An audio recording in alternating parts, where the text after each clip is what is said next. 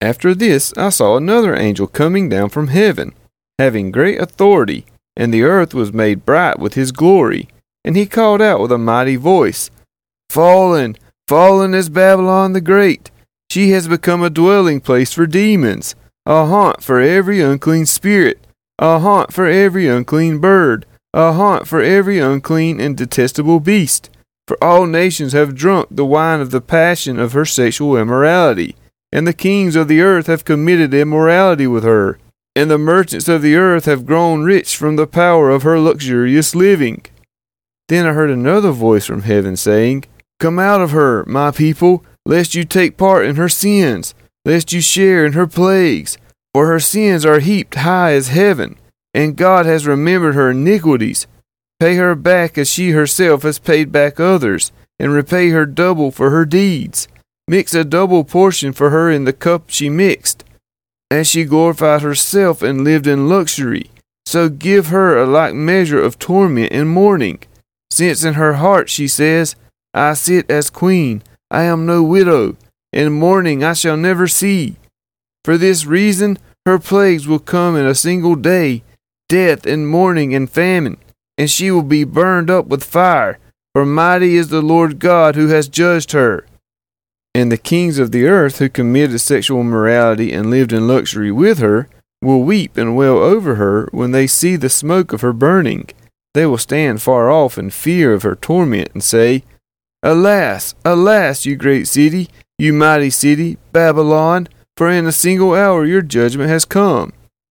And the merchants of the earth weep and mourn for her, since no one buys their cargo any more cargo of gold, silver, jewels, pearls, fine linen, purple cloth, silk, scarlet cloth, all kinds of scented wood, all kinds of articles of ivory, all kinds of articles of costly wood, bronze, iron, and marble, cinnamon, spice, incense, myrrh, frankincense, wine, oil, fine flour, wheat, cattle and sheep, horses and chariots, and slaves, that is, human souls.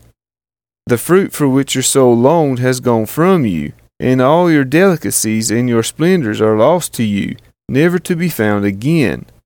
The merchants of these wares, who gained wealth from her, will stand far off in fear of her torment, weeping and mourning aloud.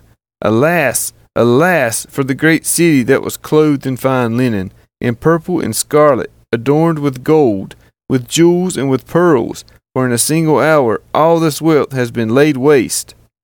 And all shipmasters and seafaring men, sailors, and all whose trade is on the sea, stood far off and cried out as they saw the smoke of her burning.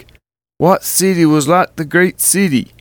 And they threw dust on their heads as they wept and mourned, crying out, Alas, alas, for the great city, where all who had ships at sea grew rich by her wealth. For in a single hour she has been laid waste. Rejoice over her, O heaven, and you saints and apostles and prophets, for God has given judgment for you against her. Then a mighty angel took up a stone like a great millstone and threw it into the sea, saying, So will Babylon the great city be thrown down with violence, and will be found no more and the sound of harpists and musicians, of flute players and trumpeters, will be heard in you no more, and a craftsman of any craft will be found in you no more, and the sound of the mill will be heard in you no more, and the light of a lamp will shine in you no more. The voice of bridegroom and bride will be heard in you no more, for your merchants were the great ones of the earth, and all nations were deceived by your sorcery and in her was found the blood of prophets and of saints, and of all who have been slain on earth.